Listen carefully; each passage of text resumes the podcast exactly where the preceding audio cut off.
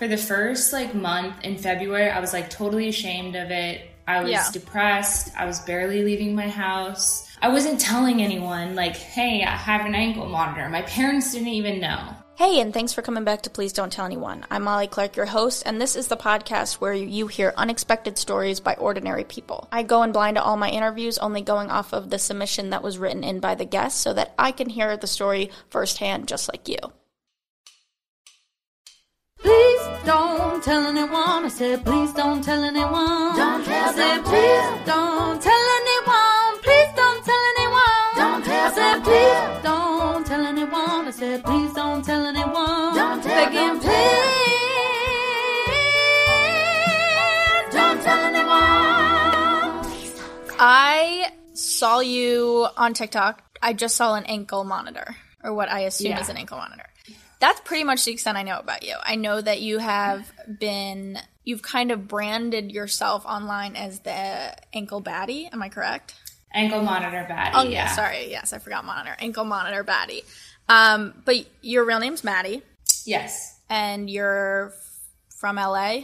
So I'm born in Idaho. I grew up between Idaho and Virginia. Okay. And then, because my mom's in Virginia, my dad's in Idaho. And then I went back to college for Idaho because I'm Native American. So my tribe paid for my school. So. Wow. I could go to school. Basically, I could only go to college in Idaho if, Yeah. if, if I wanted free college.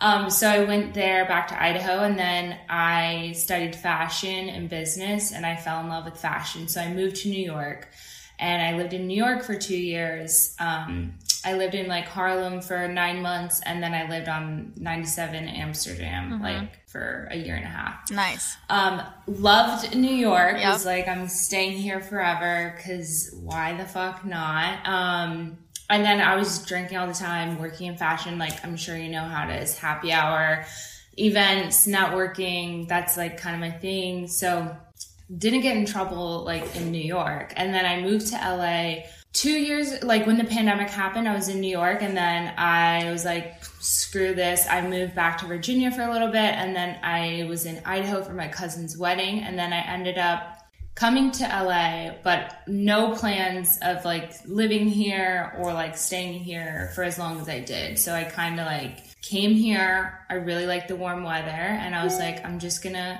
like couch surf and mm-hmm. like see how long I can stay out here for free because I was working Yeah. remote job in New York. And I was like, this is amazing. I can get paid to like go to the beach mm-hmm. and work. And like, I basically just was on vacation. Yeah. like, and so I, I found some friends like from high school out here and like family. And I was just staying with them. And then two months passed, and my parents were like, Are you coming back home? Like, what the heck are you doing? And I was like, No, I'm just really like called to stay out here. So I found a place, um, missed my flight home a bunch of times, ended up meeting this guy who was like, I have a room. And I was like, A thousand bucks, I'll move in. So Just that's a random guy. Um, yeah, like friend of a friend. Okay. My New York friends were here visiting. So then um, they were his friend, and I was like, sure, why not? Yeah. So I moved in there at Echo Park. Mm-hmm. And then I got kicked out of that place after a month because I stole my roommate's rental car. That'll get you kicked out. And so then I ended up living um, like on the west side, um, like outside of Santa Monica. And I've been here for a year and a half. And my original plan was I don't know, I had no plan. So I stayed in Santa Monica on the west side.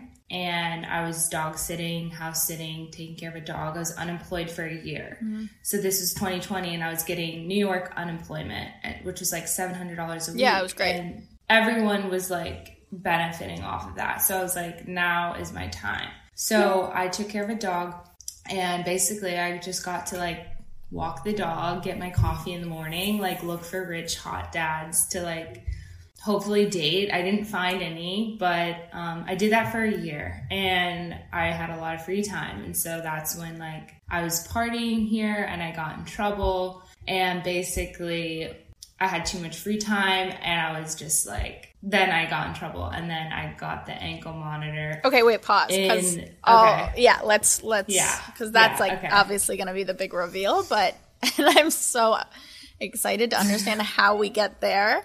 Um, But we'll slow down for a second. So I, Okay. I did see on so on your Instagram it says you're seven months sober. Is that true? Yeah, yeah, of course. Which first of all, well, congratulations. That really is a big Thank deal.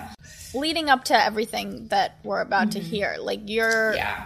Were you a goody two shoe growing up, like, or are you, were you always kind of this Oh. badass? Like, when did you start getting into drinking and partying and all that stuff, or is this just like out of nowhere? Um, no, definitely. So my parents had me when they were very young, like 20s, and then they got divorced right away. I grew up mostly with my mom, so I didn't really have a dad around, like to discipline me or to like he wasn't in the house. So I was like, no dad, no rules.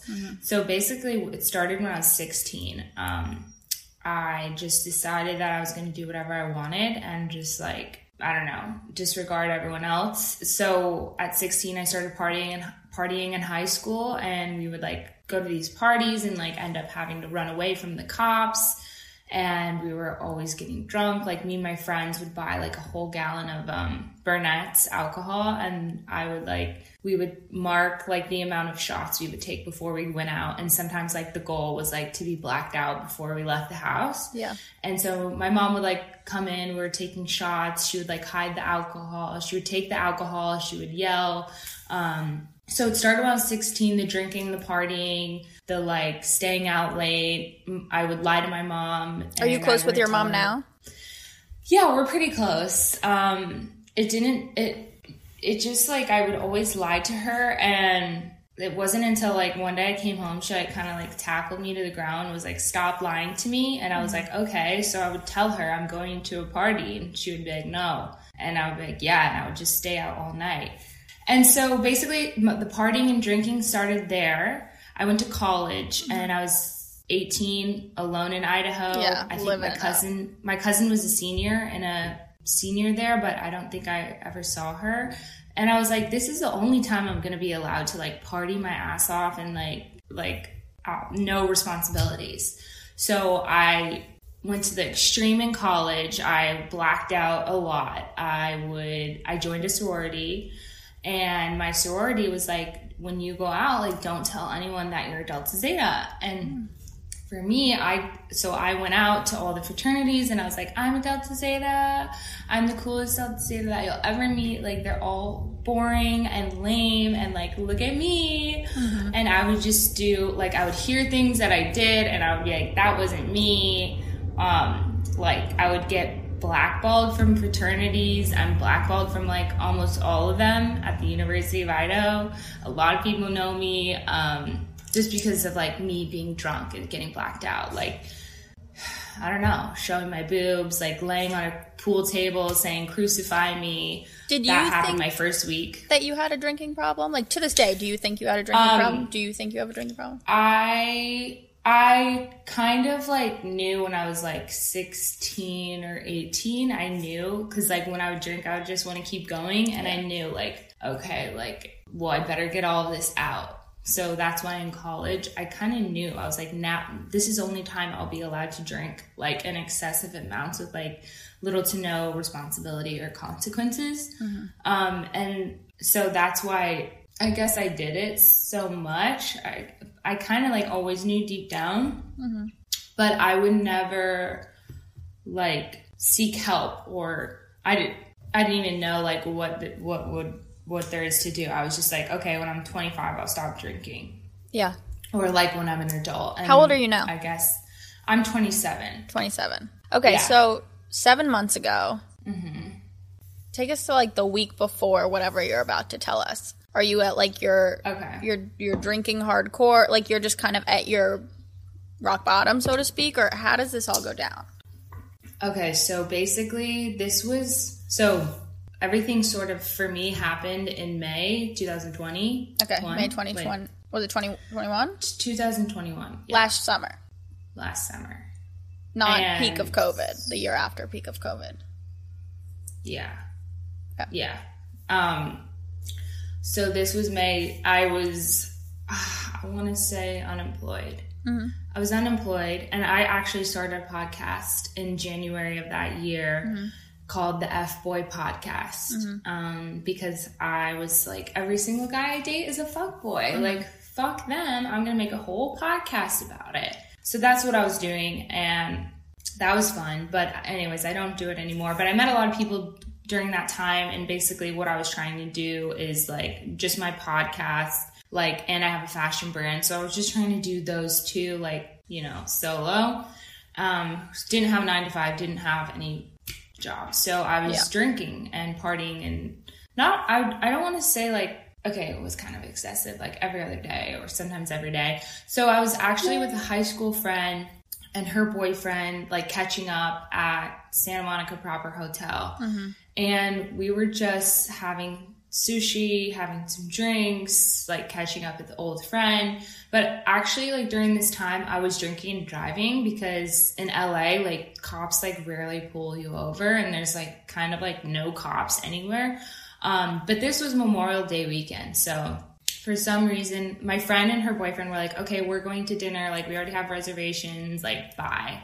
So I thought it would be a good idea to drive to Hollywood to see this F boy that I was seeing Effing. making out Yeah. with. Um, so I decided to drive to his house, and on the way there, like I was. I don't even want to say I was like blacked out, but I had five or six drinks. I Wow. was actually speeding. I was going like 90 or 100 because two days before that, I was riding in this guy's Lamborghini and he was going like 120 on the highway. So I was like, I could do that.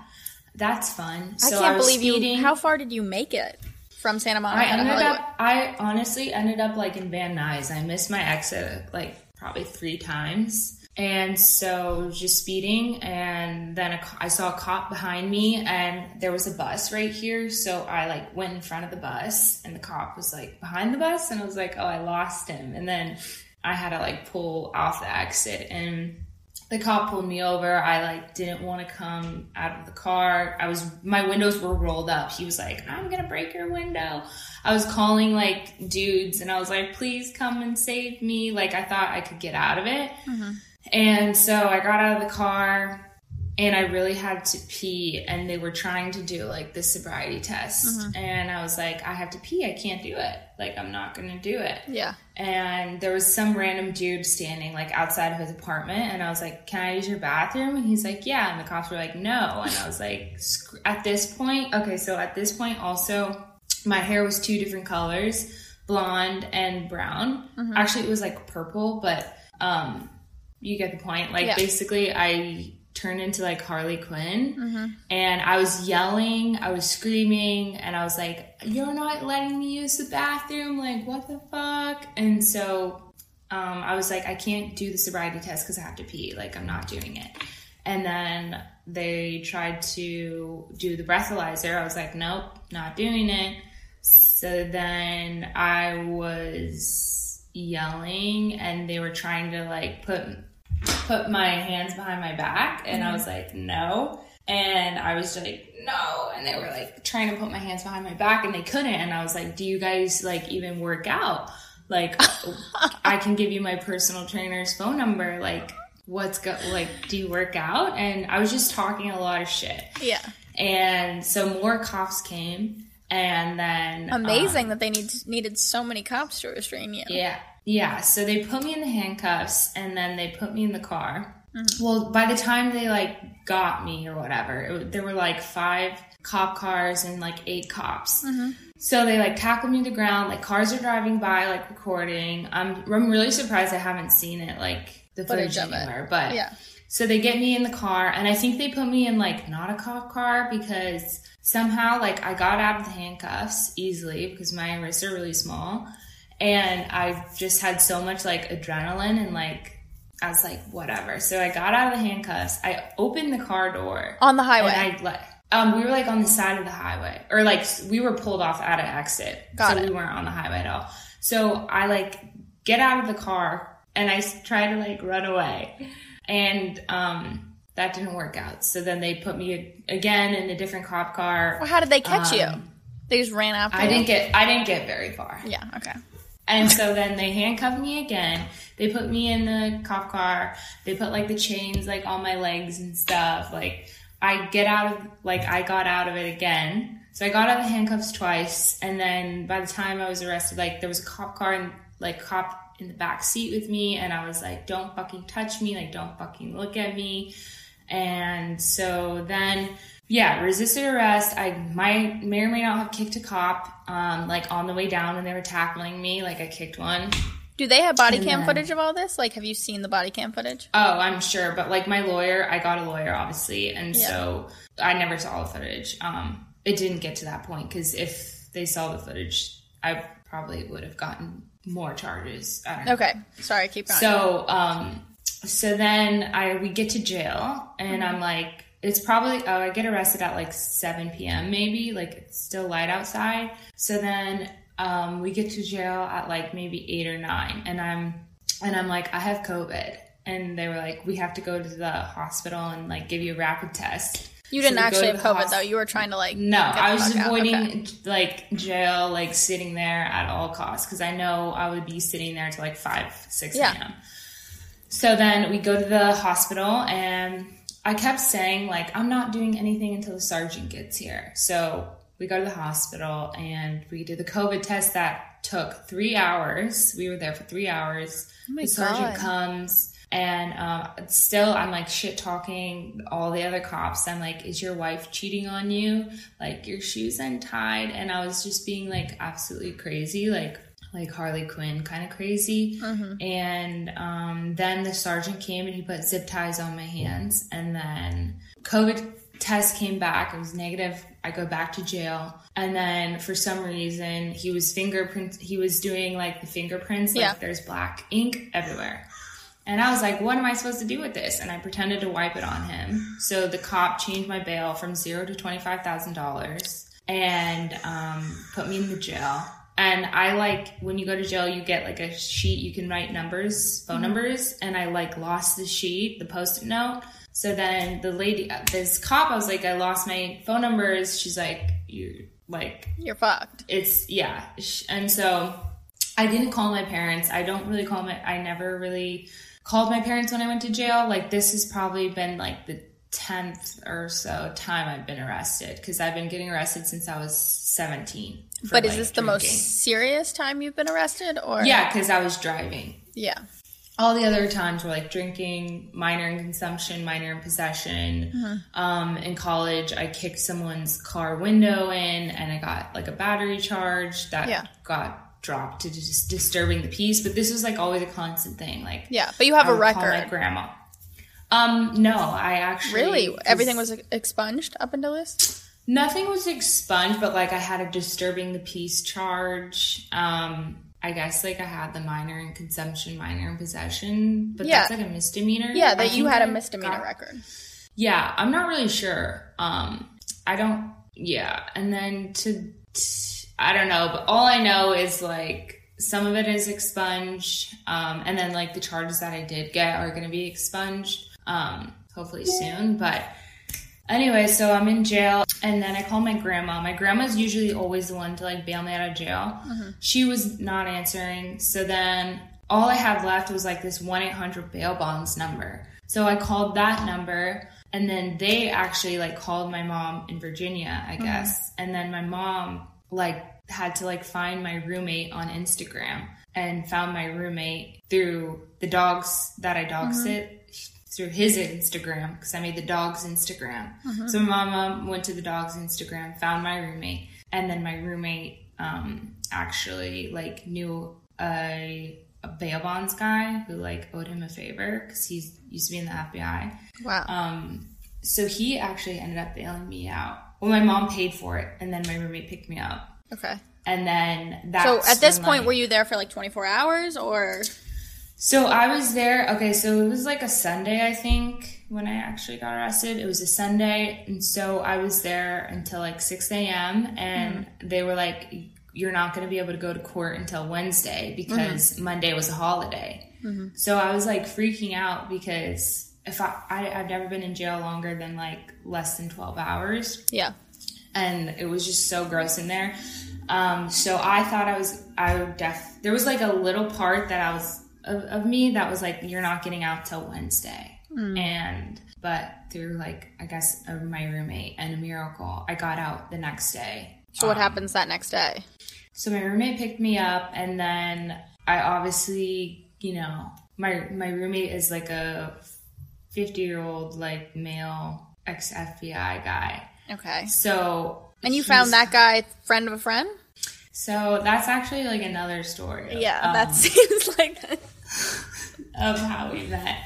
But I, mm-hmm. so he picked me up and then like, you know, I kind of just, he was like, what are you doing? Like, I'm, you can't like live your life this way. Like, I mm-hmm. kind of got the talk, you know, like, you can't be doing this. You're 27 years old. Like, what's going on? Oh, And then I, I don't know, we had to go to the bail bond guy. Okay, so we go to the bail bond guy and the bail bond guy is like ex prison, like tatted up, like you know, and he's like, you need to change your life. Like if you Yeah. don't change your life, you're gonna like end up in jail, or you're gonna kill someone, or you're gonna kill yourself. And then um, they were like, you have a lot of like. It's obvious that you have like a lot of anger inside of you. Like you need to take some like martial arts or like boxing classes because um, like you can't be drinking anymore. Basically, they're like, you can't, like, you need to change your life. And then I was like, okay. So then from there, we went home and I had to talk to my parents. It's the same kind of thing. They're like, when are you gonna, like, be done together. with this? We're sick of these calls. Like, you're 27, you're almost 30 years old. We want you to be successful. Um, because I never really thought that like I had a problem, you know. Yeah. And I guess this was kind of like my wake up call because like I was driving drunk, but I didn't kill anyone. I didn't hurt anyone or myself, which is So that's just which luck, is like right? a miracle, yeah, Yeah. because it could have been way worse. So then, yeah, my parents were like, "You like you what? You can't do this anymore." Um, and they're like, "You need to hire a lawyer. We're not gonna." And I was like, "Okay, like, can you help me pay for it?" Um, they were like, "No." So I kind of had to do everything on my own. They ended up helping me out a little bit, but like, How did you? Well, yeah. There's a million questions I have right now. When did you get sober in all of this? Like, did you go to treatment or did you go after AA? that i got a lawyer my lawyer was like you should go to aa and you Mm-hmm. should be sober and at least like i had to go to aa for court Mm-hmm. and so i was like i'm never gonna go there on my own Mm-hmm. like that's weird and i went to like the website and it was really overwhelming i'm like yeah there's no way i'm doing this so um i ended up like going on my Instagram saying like, "Oh, I'm going to be sober for 30 days." And this girl that I met partying was like, "Are you actually trying to be sober?" And I was like, "Yeah." And she was like, "Meet me here." And so she took me to like meetings and so then once I started like going to meetings and like meeting sober people, um I was like, "Okay, like I'm definitely I'm definitely like have a drinking problem." And so I tried to stay sober after the the incident or whatever. I, I ended up getting like 70 days. So I was sober like June, July, August. But then in September, I drank again because I was with this guy. I was like, you know, Bumble dating or whatever. Mm-hmm. So I was with this guy and we were at Wally's in Santa Monica, which is like, I don't know if they have a Wally's in New York. No, I don't think It's so. just like a great restaurant with like wine like on the walls, Okay. like you know, bougie. And I was like, yeah, I'm gonna drink. So I ended up drinking, and then I don't know, I just started drinking kind of every day hmm. again. yeah. And Were you still going to meetings or telling people that you were sober? Uh, no, I think I just took a break. Okay. In that gap between May and September, when you relapse, what's going on court wise? Like what? Like where do you stand with the law? So I got a lawyer and um basically I guess so how everything kind of happened when they first like charged me or whatever like when they gave me the sheet in jail it said like 69 PC which is a felony um for um it was like a felony I think for resisting arrest um but then I got the lawyer and she's like, they're not sure what they're going to charge you with because they can like add or remove charges. And so these cops, like specifically, were really mad at me Yeah.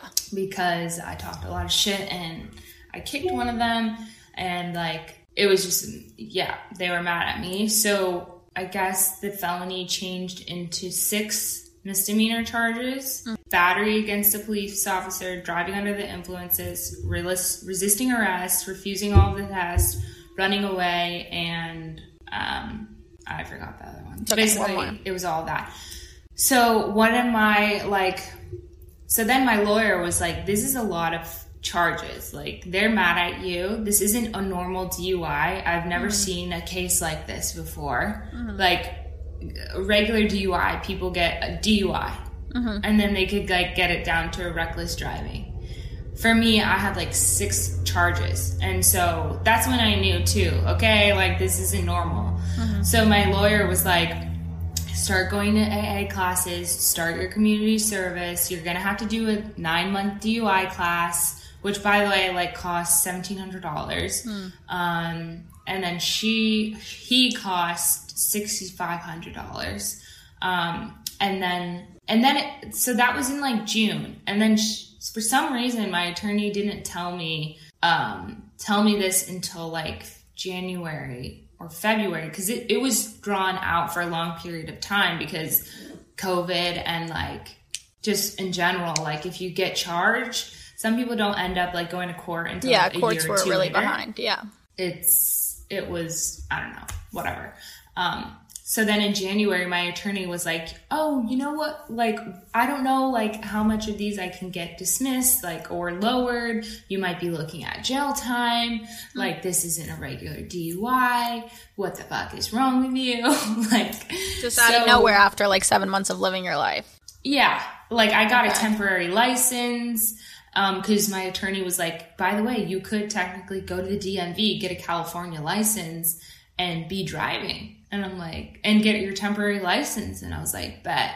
So from May to d- December, I was living like a regular life. Yeah. And so then in January, I got a letter that says your license is suspended for a year. Mm-hmm. That sucks. So thank God I was working from home at that time. Mm-hmm. So I, I, yeah, I got that. And then my lawyer was like, oh, and by the way, like, we don't know what we're going to do with these charges. I tried talking to the prosecutor. They're mad. They're really upset. They could charge, they could turn these into felonies. Um, you're looking at jail time. And so he was like, it would look really good if you started the ankle monitor, which is called a scram bracelet.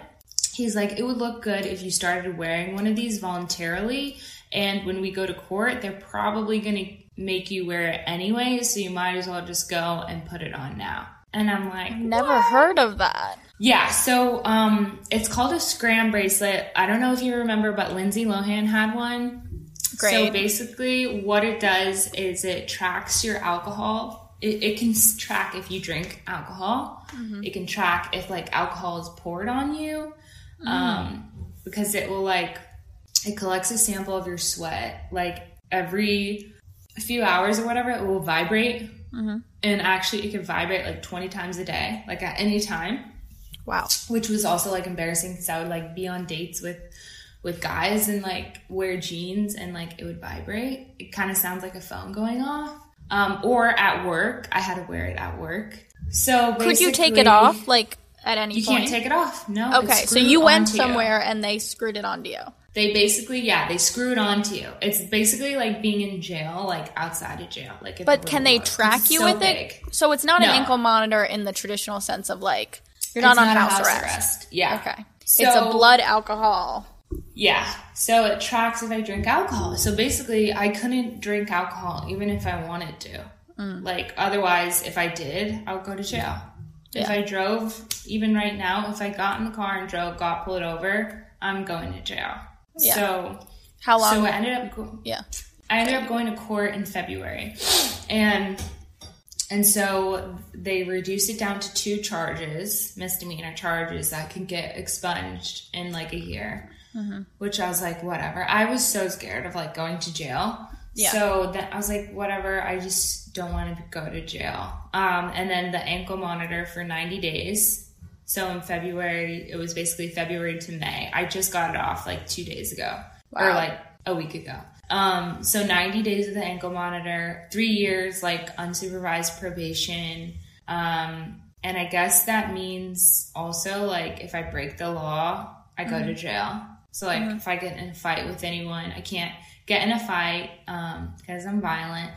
Um, and what else? Oh yeah, so to have the ankle monitor thingy on was like three hundred and seventy five dollars a month. Oh my god, you had to pay for Like that? yeah, hundred and fifty dollar to install. Um, and it was like Was it uncomfortable? For the, yeah, seventeen hundred for the DUI class.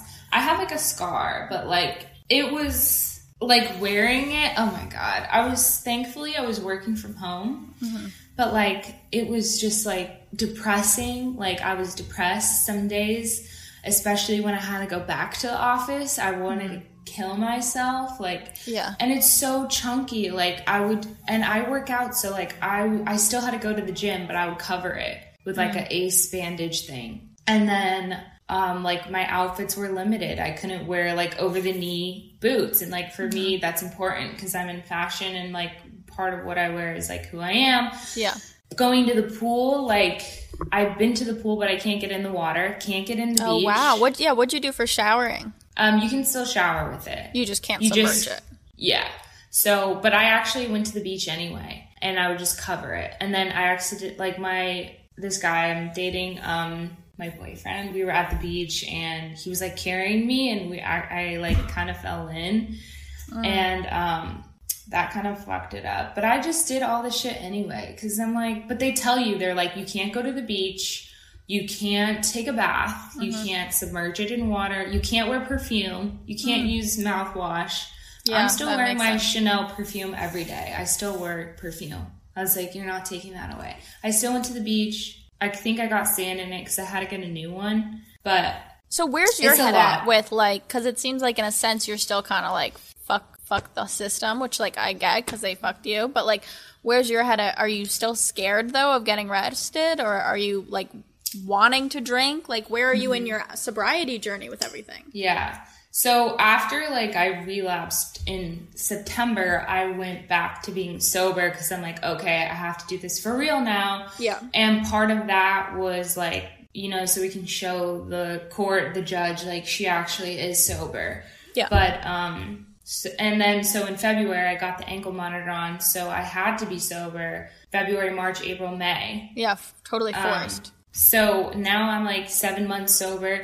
And even before like being sober, kind of like after this whole thing happened, Mm-hmm. like I have to be sober. Like I cannot drink. Otherwise, I'm going to end up like in jail. Yeah. Or dead or killing someone. Well, that's what I'm trying to figure out is like I understand the legal consequence if you do those Mm-hmm. Yeah. things, but in Yeah. yourself, like do you do you want a change or are you like I just don't want to go to jail? Um, no, I definitely want to be sober. I want to stay sober. Um, I realize like just like it makes me feel like I feel so much better. Like, you know, Yeah. after stopping like drinking alcohol, like your body like, you know, gets rid of all the toxins. Like I lost weight. I feel so much better. Like my head is like clearer. Um, like I don't get like, you know, hangover or like anxiety from like hangover, you know, whatever, sad Sunday or whatever Yeah. you call it. But like I don't um get that anymore. Like I remember everything I do. I have sober friends and like I can do, you know, anything and stay sober. Like I could go to the club with my girlfriends and like drink Red Bull all night and like have a good time. Um Yeah. but like in the beginning it was like hard to like Of course. do the do that kind of thing but like i love being sober and like i have to be sober so like it's just not a choice like and i've i realized that like it, even Yeah, because a lot of people drink, well, when a lot of people get sober, like Yeah. you know, they go to rehab and it is kind yeah this was like rehab forced in your own life without the rehab. Yeah like people would ask me like oh like are you in a sober living like are you in a rehab what Mm-hmm. rehab did you go to and i'm like no dude like i did it all on my own which is like some people everyone Are has you in therapy? stories but Um, uh, yeah, I am in therapy. Um, I just started therapy actually, but like a lot of people who who you like have to like be sober or like in a rehab or like you know like their rock bottom was like they were homeless or whatever. So like getting the DUI was like my rock bottom where I was like I have to change my life Yeah. um, 100%. otherwise. And then like my friends, like I and I've always known because like guys that I've dated in New York, like I dated guys I dated in New York, and then like the my the comedian guy, and like I dated a famous actor in New York, and like I had a period where I would date like forty year old men, and so like these guys were like, you need to stop drinking. Like you need to stop partying. Like you're really self-destructive. And so like it's a lot of people had told me this like before I got sober like you need to like change your life. Like you can't be doing this like cuz they care about me, you know? Yeah, totally. I, so then you kind of decide to make this a brand for yourself, the Mm-hmm. you know ankle monitor baddie. Have you? Has your lawyer? Is, is anyone concerned that like that would have negative repercussions? Um, so as far as like my lawyer, no, because we already went to court. Like the, Yeah. the deed is done. That's all done with. Now I it's just up have to to you, do yeah. like community service and like pay a pay a fee or whatever Mm-hmm. the court fee. But actually, I could do community labor instead, which is picking up trash on the side of the highway, Mm-hmm. which I'm I'm totally gonna do. Um, because I'm gonna make a TikTok Mm-hmm. about it. Do But it. um, so basically, how this all like how the brand or whatever kind of started is for the first like month in February, I was like totally ashamed of it. I was Yeah. depressed. I was barely leaving my house. I wasn't telling anyone like, "Hey, I have an ankle monitor." My parents didn't even know. And I made a, f- and then like one day I was like, "Fuck it," you know. Yeah. And I was going to like meetings and like in like and like seeing sober people. I was around a lot of sober people. Like when I went out, like I would be around a lot of sober people, and like they all thought it was cool because like they're sober, you know, and like they Yeah, get it. But, like empowering, yeah. normal people don't think it's cool. Like they judge you. So um. So then I think it was like March 10th or March 19th, I decided to make a TikTok just to see what would happen, just for fun. And I posted the TikTok, and then my mom, it didn't go viral or anything like that much. And then my mom was like, um, we got a text like in the group family, like, oh my God, what happened? My mom was like, why'd you post that TikTok? And like my family members were asking me. And then I was, I just started posting more about the ankle monitor on TikTok because I thought it was funny and a lot of other people do too because they watch it. And so then like things started going viral and I was like, wait, and I was like, okay, like one, if Lindsay Lohan can do it, I can do it, the whole thing. And two, like nobody's on Instagram or TikTok or like on the cover of Vogue with an ankle monitor. I'm like, why not? Like nobody's um like flaunting their ankle monitor. And so I'm like, I'm going to.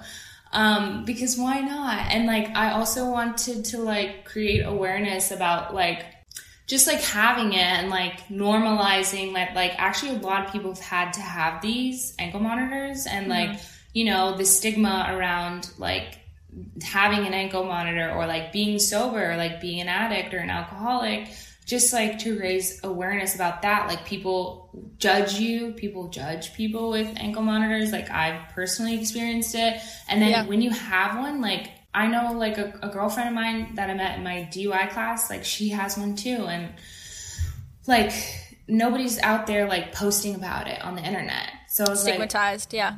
i'm like i'm gonna do it Totally. and so I just started. I changed my name to Ankle Monitor Baddie, like just for fun. I just, you know, see how you started it goes. owning it. Yeah. And then I'm like, yeah, fuck this. I don't care anymore. I'm gonna own it. I'm gonna start doing photo shoots. Like I did full on like glam photo shoots. I bedazzled the ankle monitor, and um, I actually, yeah. So my TikTok was growing, and like I also work in like social media marketing. So I'm like, Yeah. this is a one way to build TikTok and my Instagram. So like, why the fuck not? Nobody else is doing it, and I think it's like a good, um, yeah, a good way to like raise awareness and like be like, it's okay to have an ankle monitor. And like, if a job 100%. doesn't want to hire me because of my Instagram or my TikTok, then like, They're not the right fit. Yeah, Yeah. 100%. Um, yeah, and I actually, you know, I made a TikTok. I got a tattoo Mm-hmm. um, two days ago on my ankle because I got the ankle monitor off. But I Did you get it? Tattoo. What'd you get?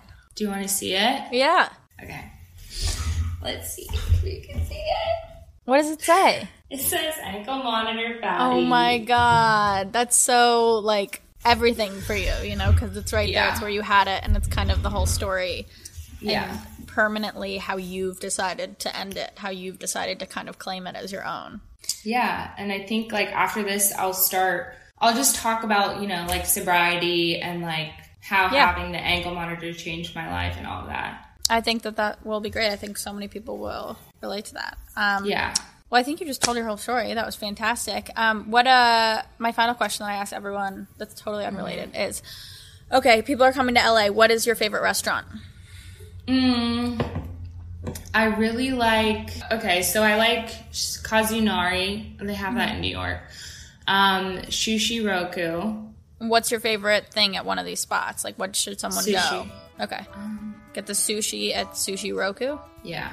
Great. No, I feel Great. like that's so basic. That's okay. If it's what you love, it's what you love.